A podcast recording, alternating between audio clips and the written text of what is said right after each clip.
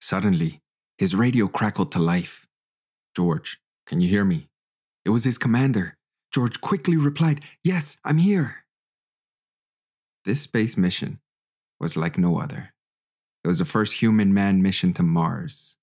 Everything went according to plan until he made it into space. That's when he lost communication.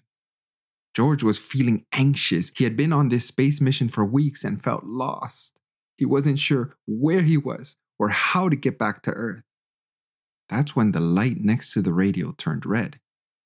George, can you hear me? George's heart jumped. Yes, yes, I'm here. The commander gave him directions on how to return home. With this information in hand, George set out into the unknown, hoping to make it back safely. 99% of us will probably never make it into space, but communication is just as important here on Earth.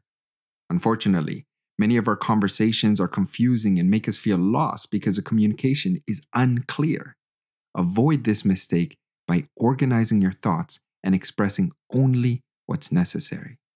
I've trained dozens of business professionals in proper communication, and I'm confident I can do the same for you. Contact me today for more details.